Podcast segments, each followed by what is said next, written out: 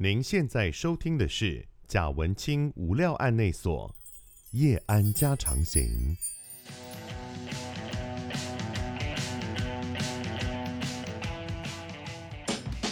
Hello，大家好，欢迎来到贾文青无料案内所，我是德仔。今天为大家邀请到，这是一个很特别的剧场演出的导演，杨凡的导演周奕成先生，你好。大家好，我是周奕成，然后。剧场人都叫我阿丹了，淘气阿丹的阿丹。欸，作为导演，你看起来超级无害的耶。就这样也好，就是可以比较好去操作一些。因为对很多演员来说，导演是一个很凶狠的存在啊，就是很害怕。嗯，比如说，如果电视呃电视电影圈的导演，可能就会把演员叫来骂啊。剧场导演好像比较不会，但是很多是老师级的嘛，所以都会很多演员会很怕导演。可是你感觉在你排戏的时候，我排戏也是都都这样，就是 相当无害的小动物。演员常常会就是跟我顶嘴啊，是。周奕成导演这次的这个是跟黑眼睛话剧团合作哈，你自己其实有一个剧团，对，然后独眼巨人，独眼巨人，然后跟黑眼睛话剧团合作，然后做一出叫做杨凡的剧场演出吗？这应该怎么定义？叫叫先叫它实境演出好了，实境演，它是有这个推理解谜，然后实境体验。也有现场的戏剧表演的一个很复杂的一种演出形式。那我们今天就是要来跟大家介绍一下这个到底是怎么一回事啊？嗯、那先讲一下下，呃，黑眼睛话剧团呢，他们是呃红红创立的一个、嗯、一个剧场剧剧团，然后他们红红现在也是艺术总监嘛。那么这一次在这个演出里面，他是担任编剧，嗯，那可是你有改编。对，因为这个剧本其实是红红老师他二零二零一五的时候写的，是，然后他他那时候用台湾社会的。呃，那时候的氛围去写，然后跟现在其实有一点差距，嗯，所以我就我我有在这次制作的时候有再重新把它改编一下，这样。是。黑眼睛话剧团一直也都蛮注重在这个现实社会啦、嗯、台湾的历史文化背景啦这些创作上面，然后他们在呃演出形式上面应该也有很多各种不同的演出形式。相对起来，我的理解他们是比较不那么商业剧场，或是不那么。但也不是不写实，就是它并不是像商业剧场操作的这种方式，所以很不好意思，我从来没有看过可以进话剧团的戏，哎呀，相当拍谢。但我觉得那个剧团的态度是很清楚的，它有一个很明确的一个剧团的态度在。那这次你们的合作不是第一次合作了嘛？对不对？去年呃呃前算前年的夜场梦多，那时候红红当那个演出的策展人，嗯，然后他找了一一。一一些就是创作者，然后我我也是其中之一。是那呃，为什么为什么会找到你？你的你有特殊的？哎、欸，我那时候我那时候呃，我是台大戏剧的，然后那时候刚毕业的时候去去比什么青年才俊什么，反正大学生那种戏剧节，然后那时候评审就会晃。所以你是台大戏剧系毕业的？对对对对。那你对于北艺大戏剧系的感觉怎怎么样？很好啊。哎，对台艺大戏剧系的感觉怎么样？呃，真的都有合作，所以我真的我没有什么意见。有这个为什么会这样问？就是就是在剧场界呢，大家都会讲是说什么有这种呃谣传，各据山头。对对对，各个戏剧系之间互相瞧不起，然后 台台台大戏剧系瞧不起北艺大，北艺大瞧不起台大之类的啊，这个文人相轻。哦，那看您之前的这个呃作品里面啊，好像呃。比较不像很传统的照着老路走的的剧场导演，可能就是现代戏剧，然后就是在一个黑盒子里面，或者在一个镜框式的舞台里面演。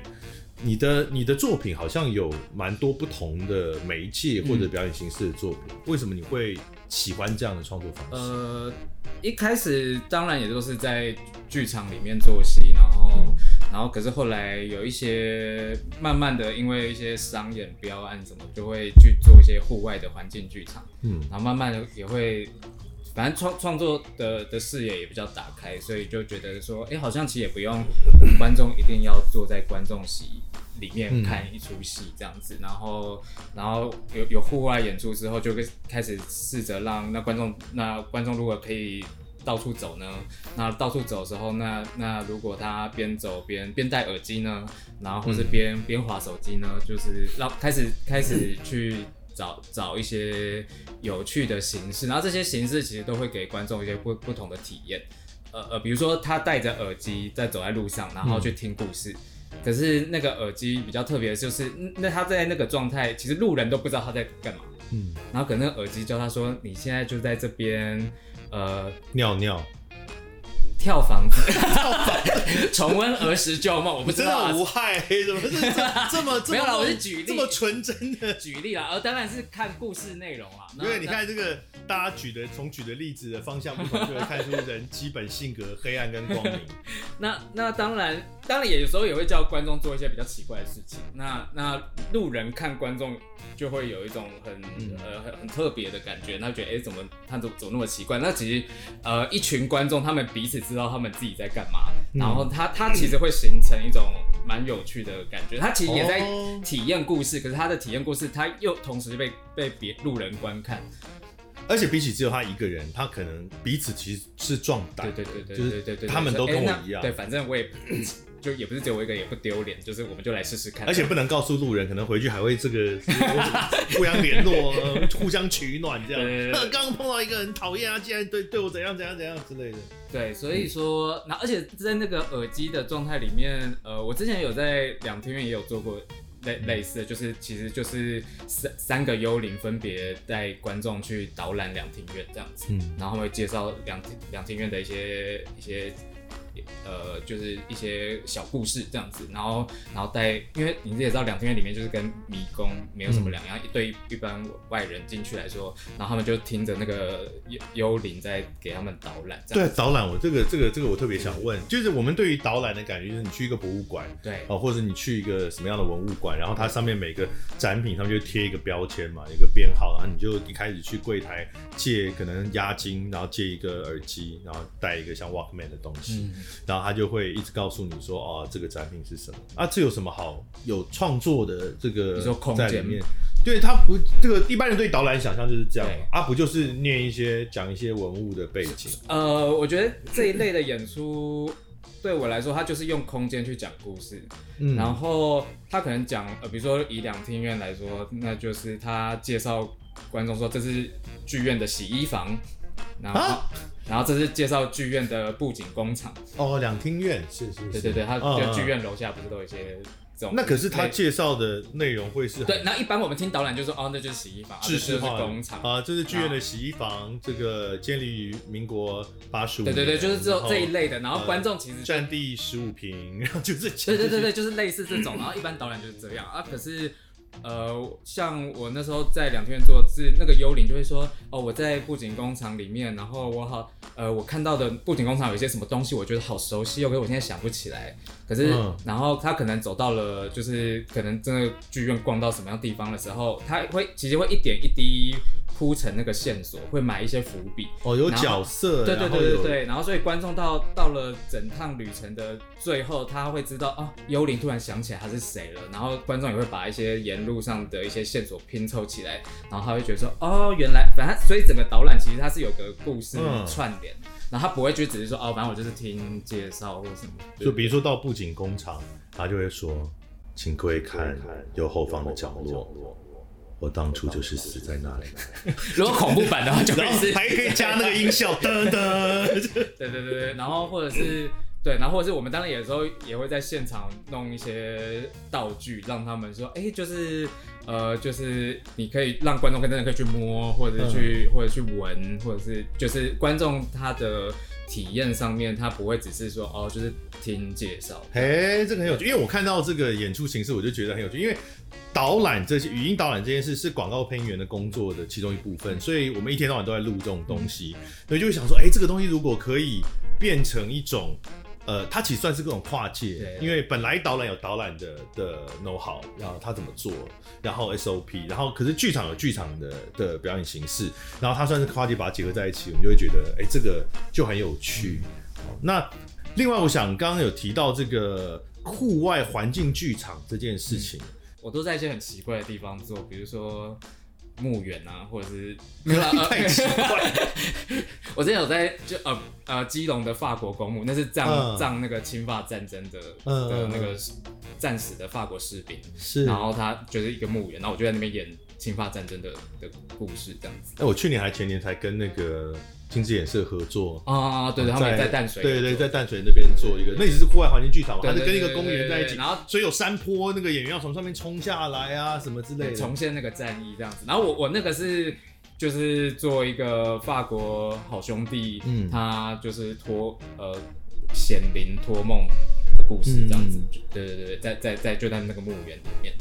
好，那户外环境剧场有做，然后这个刚刚有讲到导览机这种也有做，有很多种不同的嘛。那呃也有做过是像这个解谜类的，我们这一次的扬帆就是有解谜的推理的过程在，小小谜题而已啦，对，就是不会，可是没有很难。是过去你也有做过这个实境解谜体验的英光普照事务所。嗯那是一个什么样的演出？呃，那是跟一个基隆的文呃，算是文史导览团体，嗯，就是雨都漫步，然后和他们合跟他们一起合作的一个关于基隆中元祭的一个主题，嗯、就是说他们雨都漫步里面有一个成员，然后突然被一堆好兄弟附身，一堆哦，还不是一只哦，是一堆，然后对，是一个棒球队，对，然后然后就 就消失在基隆了这样子，然后所以其实观众他就是。扮演就是所谓英光普照事务所，就有个秘密组织，然后派这些观众去、嗯、去去寻找这些好兄弟的线索，所以像侦探一样。对对，所以他们就会走访就是基隆各个古迹名胜啊，然后去找一些蛛丝马迹，然后最后他们会到一个就是基隆中原祭一个很重要的一个祭典的场地，然后在那边会有呃真实的演员，嗯、就是那个成员就被被一队被棒球队。附身的那个那个成员，他就会在那边，然后观众就会在那边集合之后，然后就会看到他，就是他用不同好兄弟的口吻，然后那些好兄弟就是其实就是整个基隆市。嗯，就，他就来自不同各各个各个不同时代，这样子。他是被二十万人上身，好可怕。没有，就六个而已。然后，所以那个算是比较是 ending 的戏。然后最后大家就真的在那个场地办一个呃，用 AR 技术的，嗯、就是他有一个桌布，然后用 AR 去扫那个手机扫 AR，然后贡品会浮。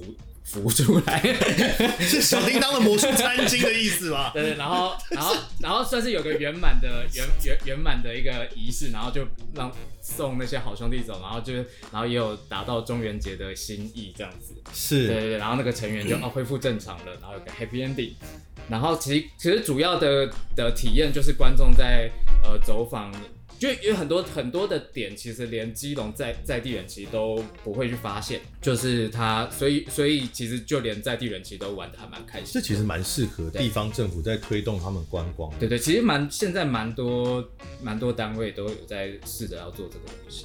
就好像当初讲说 Pokemon Go。有提升这个在地观光的效益，很多点你自己哦，原来原来我家旁边有这个变电箱，我都不知道。对对，然后有一些题目就是真的会设计成，就是一定要你走到那个地方，嗯、要不然你就要不然你绝对不知道这样子。是，我没有参加过任何这种解实境解谜，就是到户外去解谜的这样的。的算演出形式嘛，嗯、或这种创作的过程，但是就是会很好奇，因为之前也有看过是还愿是不是？就是他们游戏在发之前也有做类似的这种解谜的过程。那当时因为还愿这个 IP 很红嘛，就是有有在我的同文城就红了一阵子，那看起来是很有趣。那么可是这个感觉，它这个创作形式也是限制很多吧？比如说我我一直在想说，因为每个人解谜可能都是一个。自己独自的一个过程，嗯嗯嗯、那跟在剧场不一样，剧场是大家都坐在这里，全部人看同一时间发生的事情，嗯、然后大家都同时看到。可是解谜是大家各自出发，然后比如说在城市中各自这个去解谜。那有的如果说你这样做，呃，在这里的某一本书里面有写什么，或是有夹一个什么东西，它很可能不是就不同的人来的时间不一样，他要重复体验的这个问题。对，对，对，对，所以。所以这一次我们杨凡他的演出有一有一块是网页，嗯，他就是真的会透过网页，嗯，然后去找去到一些你可能没有办法到现场的地方，嗯，然后或是利用一些网络的工具去补充那个环境的一些故事。我们没有办法到现场的地方是指。例如阴间嘛，就是 其实也是有办法。应该是要回过来讲，就是杨凡这个剧本的故事非常的庞大，嗯，嗯，然后如果要全部让观众每个地方都跑的话，那应该就是会一一整天。哦，或者是比如说如果有国外的。有有不在当地的对，或者是他不在刚好不在台北，嗯，那那那他要怎么办？这样他可能就是透过网页，嗯，对，然后他可以，然后然后用网页这个工具去去去去展开它的推理的过程。那可是当然，就我们设计上面。呃，我们还是会设计成，就是观众在演出当天，他们还是要一起再到某个神秘的地方，然后他们他们破解了那边的一些一些谜题之后，然后会真的看到最后的演出。哦，就是说杨凡的实境解谜，呃的推理解谜过程分成两块。对，呃、第一块是演演出前一周，然后会会要有一个网页的推理，那个是个人的，就是你自己，那个你自己在家或者在哪里随便。哦，就是、网页推理是完全不用出门的，是不是？对对，对哦，线上你可以在家吹冷气，然后你就可以就是推理。是，就跟这个阴间阴光普照事务所不一样，因为那个是要基隆啪啪照这样子。然后，但杨凡这一次的话，在前半段是你自己用线上推理去了解这个剧情过程，对对对对对，然后只有演出当天你才需要啪啪照。演出当天就要拍拍照，对对对对对，是那个。我们等一下也会讲到，就是你会到某个地方去，然后这个时候大家就就集合起来了。对，然后所以在那个解谜的过程是所有人一起吗？还是会有先后会有一些散开，会有一些路线上面的差差异？嗯，对对，所以不会不会说。呃，比如说一场一百观众都挤在一起，就不不会发生这种事情，呃、对不对？大家路线会不太一样，所以可能就会有一些比较实体的线索之类的。对对对对对对对，然后你就真的要到现场去找。那不会真的有那种傲观众看到实体线索就哦带走哦找到了找到了，嗯，这当这当然是一个风险之类，可是就是我们会埋藏一些机制，不让这些事情发生。剧场过去有碰过这种很烦的观众吗？一定会有，一定有，一定有，然后或者是。所以有些东西在前置作业的时候要想得很清楚，就是会有各种状状况，它的状况一定会比在剧场里面乖乖演出来的复杂很多。就是有时候你会很难想象他为什么把它拿走，或者是说现场道具可能要准备三套，他为什么要把它拿走？他拿回去可以干嘛？就是百思不得其解，干。或者是，而且像实境解谜这种，就是你有些你只是不小心有呃有一些，比如说。摆了一些什么东西，然后他就觉得那是线索了，然后所以、oh, 所以连这种东西都要考量进去，这样。那他就笨啊，就让他觉得是线索就笨啊。对，可是因为这是我们会希望观众都不至于到就很卡关的解谜，要不然就是我们没有办法准时开演。一百个人就有两个一直卡在中间，想说那你们先回家好。对，对对，可是我们会希望观众在比较没没有也没有什么压力的状态下，然后是蛮顺蛮顺畅的，然后最后可以可以完成前面的解谜。然后最后到最后再看到那个最后的演出哦，对，所以说在剧场类的这一种解谜推理的过程，通常都还是会让观众能够解的解得出来。对，呃，应应该说我们不是我们的宗旨，不是说要多厉害的实践解谜，就是我我们的实践解谜跟专业那种一定一定是程度差很多啊。我们没有，我们其实题目都是很。很很悠悠般的，嗯，对对，只是让观众享受一步一步推导的一个过程，嗯，对对对，所以然后所以他们最后可以到一个，他们真的可以靠自己的努力，然后 看到那个演出，是，对对对，就是说他们不用像这个，我有玩过一次那个密室逃脱，嗯、哦，像密室逃脱当当然也是解谜，对对对，但密室逃脱就是他可能会真的解不出来，对，你就输了这样，但是呃，剧场跟解谜其实通常不会这样嘛，就是你你。智商就是 就是不好意思，密室逃脱会通常都密室逃脱有可能会发生说啊，你们失败了这样子，然后就是没有完成这样。可是那这个演出没有办法这样。那你们还会有小帮手跑出来吗？你说就是像密室逃脱会有一个人跟在你旁边，你说花花仙子来下凡，或者 哎，你看那是什么？是 之类这种。对啊，你如果真的有一群会会有提示的机制，但是不是用下凡来解答的。那如果现场真的发现有一组人就是不知道那边干嘛，然后所有人都在那边等他们了，怎么办？我们会有一个机制可以解决这个事情啊，有有有有会有秘密的人员在在在，但是现在不能讲，是不是？对对对对对。OK，反正我觉得，我觉得，我觉得观众不用太焦虑，因为有些人看到那个说。那个那个售票网上面写说完成网页解谜，然后才能获得演出地点，然后有些人就是超焦虑，想说完蛋，我这辈子我一定永远看不到这演出，然后一千块掉到水里，妈的，做几个网页要骗我一千块？没有没有，就是就你真的会看得到演出，你只要一步一步来，就真的。这这很贱啊，就是因为你们的本来，因为他们的网页上面是没有地点的。对就是售票网上面通常会有地点、时间跟票价嘛。那他们的售票网上面是没有地点的，他就是写说你要通过解谜之后，你才能够得到那个地点在哪里。那结果好啊，就按那个连结之后，第一页就是数学题。没有，并不是，诈骗，这是骗钱的，并不是。是，对对对，他他他主要主要就是让观众跟着剧中角，因为剧中角色其实也是一样的处境。他们比如说他他们其实就是拿到一份古文件，然后想说这到底什么东西，然后就是他们也是一步一步的推理，就是推敲，然后最后才找到那个地方。那会不会我们今天这样讲讲之后，有观众觉得说他特别想看一下那个秘密人物到底是？什么？所以到时候就硬不解，有可能吧？嗯、还是这段剪掉？真的吗？好、啊，那我们讲下一个，讲下一个。后来你跟这个黑眼睛话剧团有一个合作是，是呃沉浸式剧场体验的合作，对，哦，是叫做《夜长梦多意境重返之求生计划》。我们前面稍微有提到一点点。嗯、那沉浸式剧场又是什么？沉浸式剧场在游泳池里面做剧，其实就是沉浸，让观众沉浸在场景里面。比如说找一个很帅的演员来，然后大家就沉浸在那个，那是那个是心情上面沉浸两小时。所以呃，像我们夜长梦多那个主题是白色恐怖嘛，我们就真的让观众把它丢在监狱里面。我们就是在景美人权园区，它是以前的监狱的押房，是，所以我们就真的就是把它丢进去，然后他们一进去之后。演出一开始，我们那个监狱的铁门就嘣嘣嘣嘣嘣，就把它关在。然后关两小时，让你体验被关那个实际的。当然不是只有被骗钱啊，剧场都是诈骗。就我们会我们会安排他们就是走一些路线，然后监狱不是一间一间押房。嗯然后每一间押房都是一个演出的片段，然后都是不同创作者创作的，所以它每一间押房都差异都很大，哦，比我想象中激烈很多哎。对那个应该说对于观众的那种刺激，对，跟压力，其实比我想象中强烈。其实有时候在那样子的其呃那个环境空间的氛围里面，其实我们只是光是把铁卷门慢慢放下，其实就有个压力在了。然后你接下来你要被带到一些你真的不知道是哪里的地方。然后还要蒙眼，对不对？啊，我我的我的那个那间压房，观众一来到这边，然后我们就会把他眼睛蒙起来，然后让他戴上，又是耳机，然后对，因为这样五感有两个，对对对，然后他听到什么东西，他的身体的感觉真的会碰到，真的会感受到，比如说有人说嘿，然后就会他真的会感受到嘿，就是拍肩这样子，所以他观众在那时候其实感官会完全呃，除了视觉以外的感官全全部都被放大。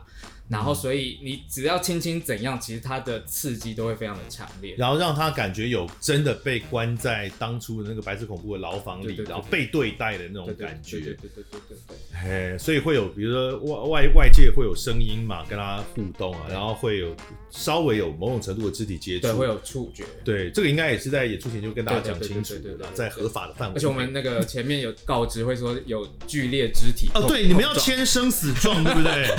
对。他们有这个，呃，节目内容包含部分裸露、暴力拷问、巨大声响、烟雾、参与式演出，然后胆小者及幽闭恐惧症，请勿购票。然后为避免造成生理与心理的不适，然后做足心理准备，还要签生死状。这是这是夜长梦多，不是杨帆。对，哦对对对，不一样，杨帆没有那么严重。对，杨帆是好，然后夜长梦多那个是因为每个创作者其实都在那样的主题下面创作，所以有一些片段的确蛮激烈，而且在那样子的形式，观观众跟演员是没有距离的那样子的状态，就是很多情境下观众刺激会太大，所以我们也会担心说观众会不会真的没有做好心理准备。对，然后就整个在里面崩溃这样子，就也也不行这样子。就虽然中间 有真的有一度有有发生观众受不了，哎呦，因为我我我我真的可能太久没有这个体验现在的很多剧场的新的形式。我以前看过的剧场的那种互动，最多就是大不了像 cabaret 的那种状态，然后可能演员假装是你的朋友坐在旁边跟你讲讲话，就这样子也是非常 friendly 的。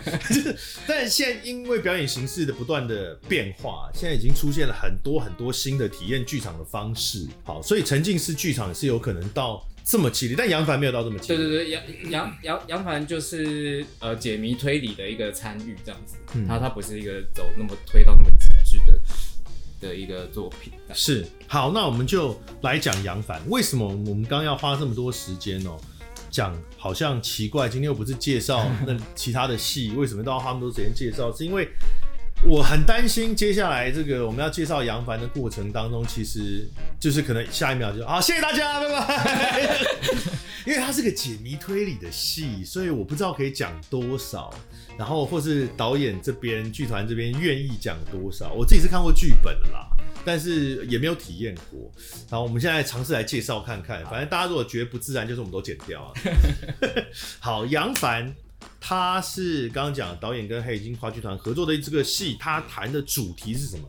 他在讲，如讲出来好像很严肃，他就在讲一个，他在讲一个台湾定位的一出戏啦。只是他是他他在戏里面不会出现台湾定位这四个字，他其实他、嗯、他他用了一个近似于科幻故事的一个设定，嗯、然后去去去讲这件事情。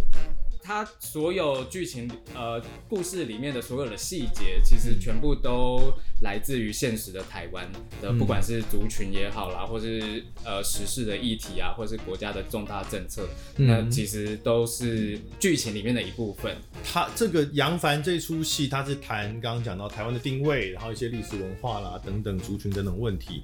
那它是由线上推理、实境体验跟现场演出三部分所结合在一起的表演。嗯、那而且这个实境体验并不是在某个两厅院或者是水源剧场这样的地方体验，它是要到一个 somewhere 彩虹的彼端去体验的。对，就真你要真的走在户外，然后根据线索跟提示，然后一步步自己去走。所以是大家要先集合在观众要先集合在某个地方。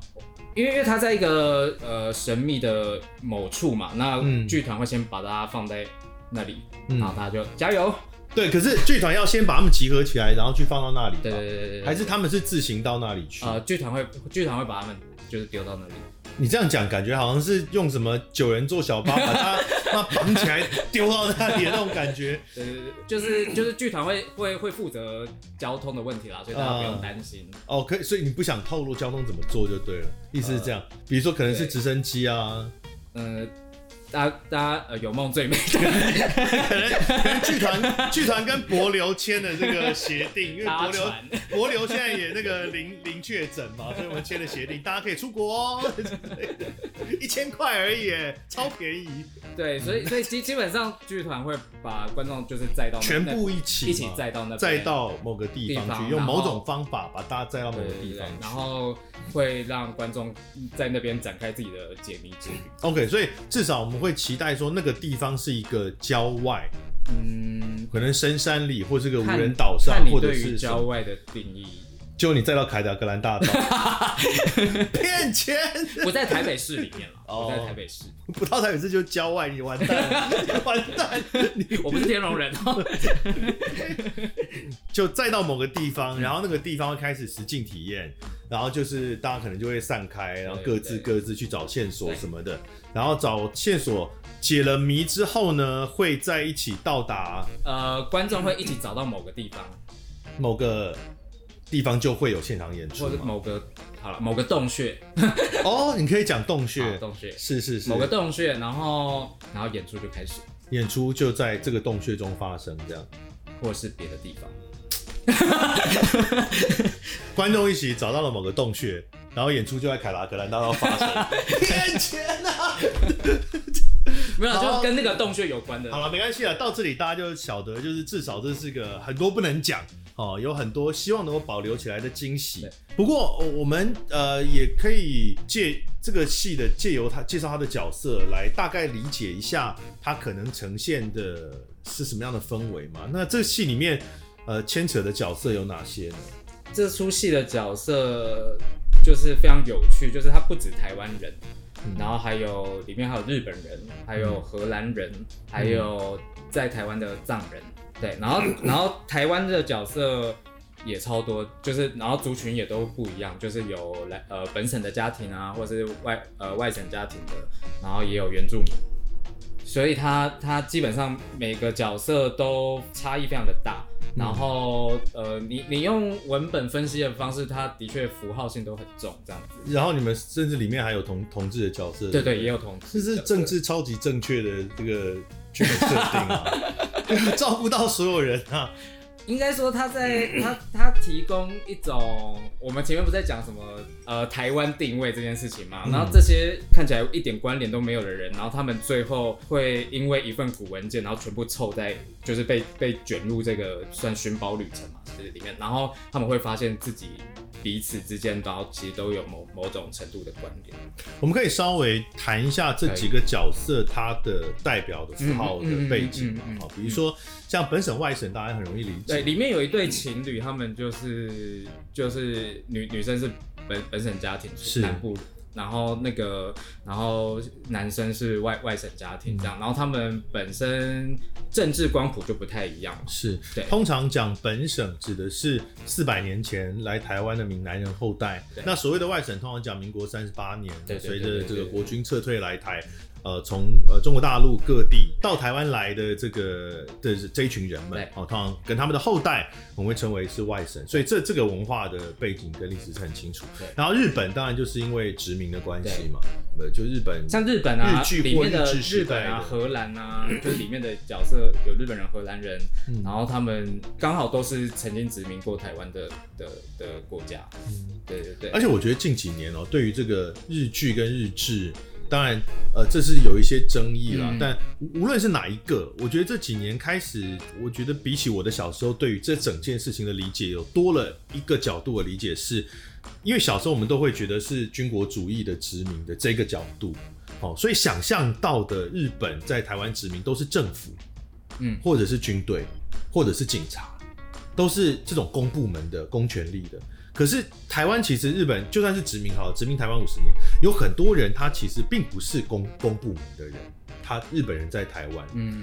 啊，比如说我之前去一个日本的殖民村，在中部地方，好像是虎尾吧，嗯、有一个殖民村，就是当时日本政府找了很多的日本人，招募很多，对，招募很多日本人到台湾的某个地方来殖民嘛，就移民来这里，对那些人来说，他并不是接收政府的的任务来的。他也是觉得说，哎、欸，台湾好像也不错，生活。对，他真的也就是来生活的。那这种其实就是普通人，嗯，一般人这样的日本人，其实当年也很多。对对对。所以这种故事是我小时候比较看不到。嗯嗯嗯。杨凡这个故事就是从一份古文件开始的，然后这份古文件就是里面这个日本人，嗯、他在他日本祖父家里面找到的一份古文件，嗯、可是这个古文件意外的跟台湾的历史有牵连。然后后来才知道，哦，原来这个是这份古文件是当初他日本时代的时候，就是他祖父从就是从台湾带去带去日本的。所以现在有很多人在做这件事啊，就是他们的上两辈当时跟台湾可能都有很深的关系，嗯、但后来不管是因为什么，就是比如撤回日本还是怎么样，嗯、他的孙辈们现在开始发现这件事，要回来追寻当初的这个连接。对对，对，这这个部分就在剧本里面，这个日本角色上面是是有，但荷兰感觉跟我们就更远了。嗯，荷兰，我我我我整个成长历程只知道有什么红毛城啊，就是荷兰的文化跟历史，在台湾似乎从我的角度看不到什么痕迹留下来。我我我觉得有个有有很有趣的，就是其实很多荷兰留下来的东西，其实都默默的隐藏在一些台湾人的生活当中。比如说，比如说虱目鱼啊。啊，虱目鱼是是荷兰人带进台湾。哦，虱目鱼不是台湾原生的，对对对对对，是荷兰人从荷兰带了鱼来，哎，不是，还是从船上？好像不是从荷兰，好像是，但是那是印印尼还是那边？就那时候在亚洲殖民，就荷兰人从船上带进台湾，就是就是在台南开始那边。哎，所以我们现在觉得这么台的象征，萨巴伊这么台的象征，其实并不真的是是荷兰人带来的。哎。对，所以他应该说只是只是我们现在跟荷兰就是真的觉得想象不到，啊、可是可是其实他某某一些已经变我们的基因一的一部分，是这这都都不知道啊，就是都没有这源头都没有留下来。好，这是荷兰。然后刚刚有提到西藏，对，西藏跟台湾有什么关系？近几年其实像不管是新疆啦、西藏，或是呃，你你说像香港这样子，它跟台湾，你你会你会想到什么？赌啊！你 你要我讲就对了。就就这些地方，其实它呃，我觉得它，我们刚刚已经违反了香港国安法了。哎、欸，会不会看也会被黄标？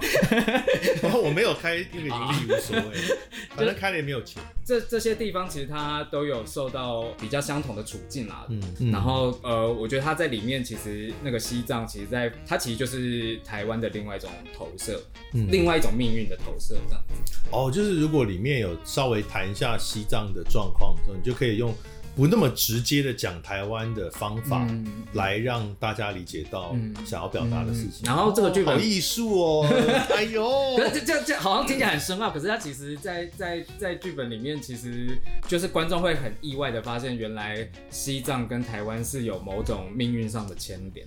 哦，有啦，你们有一种有你们有一些很神奇的设定，对对对，有，因为我看剧本，他们有一些很莫不是莫名是呃揭露的时候，你说嗯。